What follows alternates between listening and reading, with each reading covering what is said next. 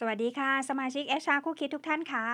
วันนี้เรามาคุยกันนะคะเกี่ยวกับเรื่องของลูกจ้าง Subcontract นะคะหรือที่เราเรียกกันย่อๆว่าลูกจ้างซับหรือว่าพนักงานซับอย่างเงี้ยค่ะโดยมากแล้วธุรกิจที่ต้องใช้แรงงานเยอะๆอย่างเช่นโรงงานอุตสาหกรรมหรือว่างานก่อสร้างพวกนี้ค่ะก็จะมีการจ้างลูกจ้าง Subcontract หรือลูกจ้างเอาซอร์สอะไรพวกนี้เข้ามาช่วยงานของกิจการนะคะเพื่อให้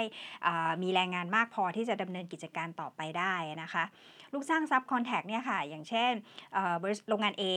จ้างบริษัทรับเหมานะคะบริษัท B ให้ส่งลูกจ้างเข้ามาทำงานให้กับบริษัททุกวันอย่างน้อย100 คนขึ้นไปอย่างเงี้ยค่ะแล้วมีข้อตกลงกันตามสัญญาจ้างนะคะไม่ใช่สัญญาจ้างสัญญาระหว่างบริษัทนะคะสัญญาบริการรับเหมาค่าแรงนะคะเป็นลักษณะ B2B บริษัท B เป็นคนจ่ายค่าจ้างก็จริงแต่ว่าบริษัท A เป็นผู้จ้างพนักงานเป็นผู้มอบหมายงานให้กับพนักงานนะคะเพราะฉะนั้นเวลาที่มีประเด็นกันเกิดขึ้นอย่างเงี้ยค่ะทางกฎหมายเขาถือว่าเป็นนายจ้างร่วมนะคะโดยนิยามแล้วถือว่าเป็นนายจ้างเลยอะค่ะอันนี้ข้อควรปฏิบัติที่เราจะต้องรู้ในการที่เราจะต้องจ้างลูกจ้าง Subcontract นะคะมีประมาณ3ประเด็นที่จะต้องคุยกันนะคะข้อที่1เลยก็คือว่าสิทธิประโยชน์สิทธิวันหยุดวันลาสวัสดิการนะคะมีกฎหมายเขียนเอาไว้นะคะในพรบคุ้มครองแรงงานมาตรา 11/1 วรรค 2เขาจะเขียนเอาไว้เลยว่าลูกจ้าง Subcontract ที่ทำงานในลักษณะเดียวกันกับลูกจ้างโดยตรงของบริษัทต้องได้รับสิทธิประโยชน์และสวัสดิการที่เป็นธรรมโดยไม่เลือกปฏิบัติคีย์เวิร์ดมันอยู่2ท่อนนะคะอันที่1เลยคือต้องทำงานลักษณะเดียวกันหมายความว่าเรามีลูกจ้างที่เป็น Subcontract ของที่เราจ้างเข้ามาด้วยนะคะแล้วก็มีลูกจ้างที่เราจ้างเองโดยตรงเป็นพนักงานที่เป็นพนักงานโดยตรงของเราเองด้วยนะคะนั่งทำงานอยู่ในรายการผลิตเดียวกันหรือว่าลักษณะงานที่ทำอยู่ในกลุ่มเดียวกันงานเหมือนกัน job description เดียวกัน level เดียวกันอย่างเงี้ยค่ะถือว่าเป็นการทำงานเหมือนกันนะคะอันที่2คือเขาบอกว่าให้บริษัทอะค่ะต้องปฏิบัติต่อพนักงานทั้ง2กลุ่มไม่ว่าจะเป็นลูกจ้างซับหรือลูกจ้างประจำของเราเนี่ยค่ะอย่างเป็นธรรมโดยที่ไม่เลือกปฏิบัติโดยเฉพาะเรื่องสิทธิประโยชน์แล้วก็สวัสดิการนะคะยกตัวอย่างเช่นในกฎหมายมาตรา30นะคะเรื่องเกี่ยวกับวันหยุดพักผ่อนประจำปีเขียนเอาไว้ว่าทำงานครบ1ปีต้องได้วันหยุดพักผ่อนประจำปี6วันนายจ้างต้องจัด6วันนั่นก็หมายความว่าลูกจ้างซับเองถ้าคอนแทคนั้นอาจจะ6เดือนและต่อเป็น2ครั้งก็คือ1ปีถูกไหมคะพอมันเป็น1ปีลูกจ้างซับเขาก็จะต้องได้ตามมาตรา30วันพักผ่อนประจำปี6วันด้วยเช่นกันอันนี้บางบริษัทมีพวกสวัสดิการหลายๆอย่างหรือว่าวันสิทธิวันหยุดวันลาเนี่ยมากกว่าที่กฎหมายกำหนดคือให้ลูกจ้างตัวเองเนี่ยมากกว่ากฎหมายกำหนดตัวนี้ก็ต้องระวังด้วยนะคะเวลาที่เราแอพพลายไปใช้อ่ะเราก็ต้องให้ลูกจ้างซับได้เหมือนกับลูกจ้างประจำเราด้วยเพราะว่าเข้าข่าย2ข้ออันที่1คือลักษณะงานให้นั่งทำเหมือนกันอยู่ด้วยกันอะไรอย่างเงี้ยค่ะอันที่2ก็คือเราต้องไม่เลือกปฏิบัติถูกไหมคะถ้ากฎระเบียบเขียนเอาไว้ว่าพนักงานที่ทำงานครบ1ปีได้วันหยุดพักผ่อนประจำปี6วันครบ2ปีได้7วันครบ3ปีได้8วันถ้าเราจ้างลูกจ้างซับนะคะเกิดจ้างต่อเนื่องคนนี้คอนแทครายปีแต่ว่าปีที่1ปีที่2ปีที่3ต่อมาเรื่อยๆอายุงานเขาก็เพิ่มขึ้นเรื่อยๆถูกไหมคะพอครบ3ปีเขาก็ควรจะได้พักผ่อนประจำปีเหมือนกับลูกจ้างประจำของเรานั่นคือ8วันตรงนี้ค่ะก็ต้องคอยระวังตรงนี้ด้วยว่าเฮ้ยเราต้องใช้ให้เหมือนกันนะคะไม่งั้นเราจะถูกว่าเป็น unfair treatment อันนี้เรื่องสวัสดิการนะคะก็จะคล้ายๆกันก็คือถ้าเราให้ลูกจ้างประจำเรามีค่าอาหารมีค่าเดินทางขึ้นรถรับส่งได้นะคะมีค่ารักษาพยาบาลเบิกได้ปีละกี่บาทอะไรเงี้ยค่ะบางทีเราก็ต้องใช้ตัวเนี้ยต้องแอพพลายสวัสดิการตัวเนี้ยให้กับลูกจ้าง Subcontract ด้วยเหมือนกันนะคะเว้นแต่ว่าเรามีการเขียนเงื่อนไขบางอย่างที่มันอาจจะต้องเป็นพนักงานประจำเท่านั้นถึงจะสามารถได้รับตัวนี้ได้ยกตัวอย่างเช่นกองทุนสำรองเลี้ยงชีพตัวกองทุนสำรองเลี้ยงชีพก็จะมีระเบียบของกองทุนอีกตัวนึงถูกไหมคะเวลาเขียนนะคะระเบียบของกองทุนสำรองเลี้ยงชีพก็จะบอกว่าเฉพาะพนักงานประจำของบริษัทอย่างเงี้ยค่ะเพราะฉะนั้นตัวนี้ก็ไม่ต้องไปแอพพลายให้กับ Subcontract ก็ได้นะคะ80-90% เลยค่ะของสวัสดิการและสิทธิประโยชน์ที่บริษัทให้มักจะต้องแอพพลายไปใช้กับลูกจ้างซับด้วยเกือบจะทั้งนั้นในส่วนของสวัสดิการนะคะเพราะฉะนั้นตัวเนี้ยลองกลับไปทบทวนดูนะคะถ้าใครมีลูกจ้างซับว่าเราให้ซับเหมือนกับให้ลูกจ้างประจำเราไหมถ้าตำแหน่งเดียวกันเลเวลเดียวกันก็ต้องได้คล้ายกันเหมือนกันนะคะข้อที่2ค่ะเรื่องของรูปแบบค่าจ้างและเงินจูงใจเช่นโบนัสนะคะ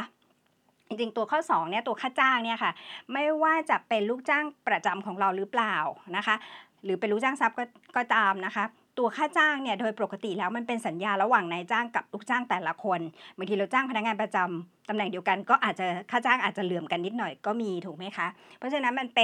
ป็นสิทธิ์ของการตกลงกันระหว่างนายจ้างกับลูกจ้างในส่วนของค่าจ้างนะคะว่าเราจะจ่ายกันที่เท่าไหร่ตัวเนี้ยถ้าเราจ้างลูกจ้างซับเหมือนกันเราอาจจะสามารถจ้างคนละแบบกับพนักงานประจำของเราก็ได้นะคะยกตัวอย่างเช่นเราจ้างพนักงานประจำของเราเข้ามาอาจจะเป็นค่าจ้างรายเดือนเหมารายเดือนนะคะแต่ถ้าเราจ้างเป็นลูกจ้างซับก็อาจจะเหมาเป็นรายวันก็ได้เช่นวันละ400อะไรอย่างเงี้ยค่ะแต่ลูกจ้างรายเดือนเราจ้างเดือนละ 15,000 อย่างเงี้ยค่ะแต่ว่าทั้งนี้ทั้งนั้นนะคะลูกจ้างซับก็ต้องได้ค่าจ้างไม่ต่ำกว่าค่าจ้างขั้นต่ำเช่นกันอันนี้มันมีประเด็นอยู่อันนึงคือจ้างลูกจ้างประจำของเราเป็นรายเดือนทำงานจันทร์ถึงศุกร์แต่พอเราไปจ้างเป็นลูกจ้างซับเป็นรายวันทำงานจันทร์ถึงเสาร์อันเนี้ยมันก็จะเกิดประเด็นแล้วว่าวันทำงานมันไม่เหมือนกันถูกไหมคะระเบียบไปเขียนเป็นแบบนั้นมันทำให้มันมีการเลือกปฏิบัติเราไม่ได้เลือกปฏิบัติที่ค่าจ้างกลายเป็นว่าเราเลือกปฏิบัติที่สิทธิวันหยุดวันลามันจะทำให้บริษัทเสียได้นิดหน่อยนะคะว่ากลายเป็นว่าวันเสาร์ถ้าเขามาทำแล้วถึงแม้กฎระเบียบจะเขียนว่าเป็นวันทำงานแต่มันเป็นการเลือกปฏิบัติระหว่างลูกจ้างประจำกับลูกจ้างเอาซอสหรือลูกจ้าง Subcontract ตัวเนี้ยก็ต้องระวังด้วยนะคะข้อที่3นะคะข้อนี้สำคัญที่สุดนะคะเวลาที่เราเลิกจ้าง Subcontractเวลาที่บริษัทโรงงานตกลงการจ่ายเรื่องของค่าชดเชยตามกฎหมายกับบริษัทรับเหมาค่าแรงเนี่ยค่ะเราต้องดูสัญญ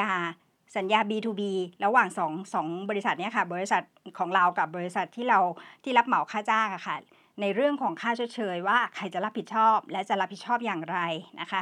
เพราะว่าลูกจ้างซับอะค่ะเขาก็ถือเป็นลูกจ้างเหมือนกันแต่ว่าเขาเป็นลูกจ้างโดยตรงของบริษัทซับ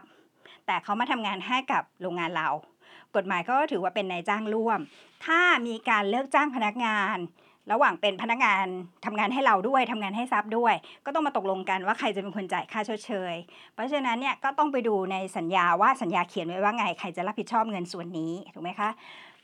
มันมีซับซ้อนกว่านั้นอีกเช่น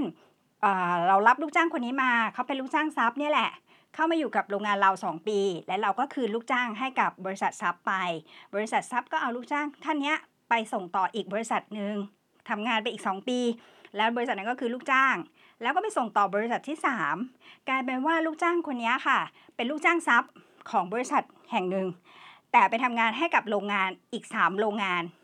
ตอนนี้ก็เลยชุลมุนกันเลยว่ามันมีนายจ้างทั้งหมดเป็นนายจ้างร่วมเป็นนายจ้างหลักก็คือนายจ้างบริษัทซับแล้วก็นายจ้างร่วมอีก3บริษัทที่เขาไปทำงานทั้งหมด4บริษัทนะคะเป็นนายจ้างร่วมทั้งหมดเลยลูกจ้างเนี่ยทำงานอายุงาน6ปีกว่าเขาต้องได้ค่าชดเชยเมื่อถูกเลิกจ้างถูกไหมคะเขาต้องได้ค่าชดเชยตามกฎหมายศาลนั้นก็พิพากษาว่า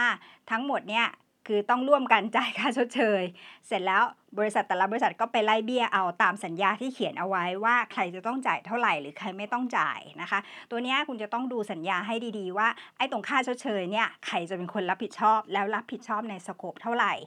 เพราะว่าลูกจ้างไม่ว่าจะเป็นลูกจ้างประจำหรือลูกจ้างเอาซอสและลูกจ้าง Subcontract เขามีสิทธิ์ที่จะได้รับค่าชดเชยเมื่อถูกเลิกจ้างและนายจ้างทุกคนที่เคยเป็นนายจ้างร่วมเขาต้องร่วมกันรับผิดชอบจากเงินส่วนนี้นะคะก็จ้าง Subcontract ไม่จ้างได้นะคะจริงๆมีข้อดีหลายข้อนะคะแต่ว่าก็ต้องคำนวณเรื่องต้นทุนให้ดีด้วยนะคะเพราะว่าถ้าเราจะคิดว่าจ้างSubcontract เพื่อเซฟต้นทุนเนี่ยบางทีมันอาจจะไม่ได้เซฟเท่าไหร่นะคะเพราะว่าจ้างตรงกับจ้างซับก็อาจจะต้องใช้ต้นทุนเท่าๆกันแต่เพียงแต่ว่าการบริหารจัดการมันอาจจะง่ายกว่าเท่านั้นเองนะคะก็วันนี้ฝากเรื่องนี้เอาไว้นะคะถ้าใครมีลูกจ้าง Subcontract ก็กลับไปดูระหว่างสัญญาระหว่างบริษัทนะคะไม่อยู่ดีอยากให้ดูเรื่องค่าชดเชยนะคะว่าใครจะเป็นคนรับผิดชอบเรื่องค่าชดเชยตัวนี้จะได้ไม่มีปัญหาฟ้องร้องกันภายหลังนะคะวันนี้ก็ฝากไว้เท่านี้นะคะพบกันศุกร์หน้าค่ะสวัสดีค่ะ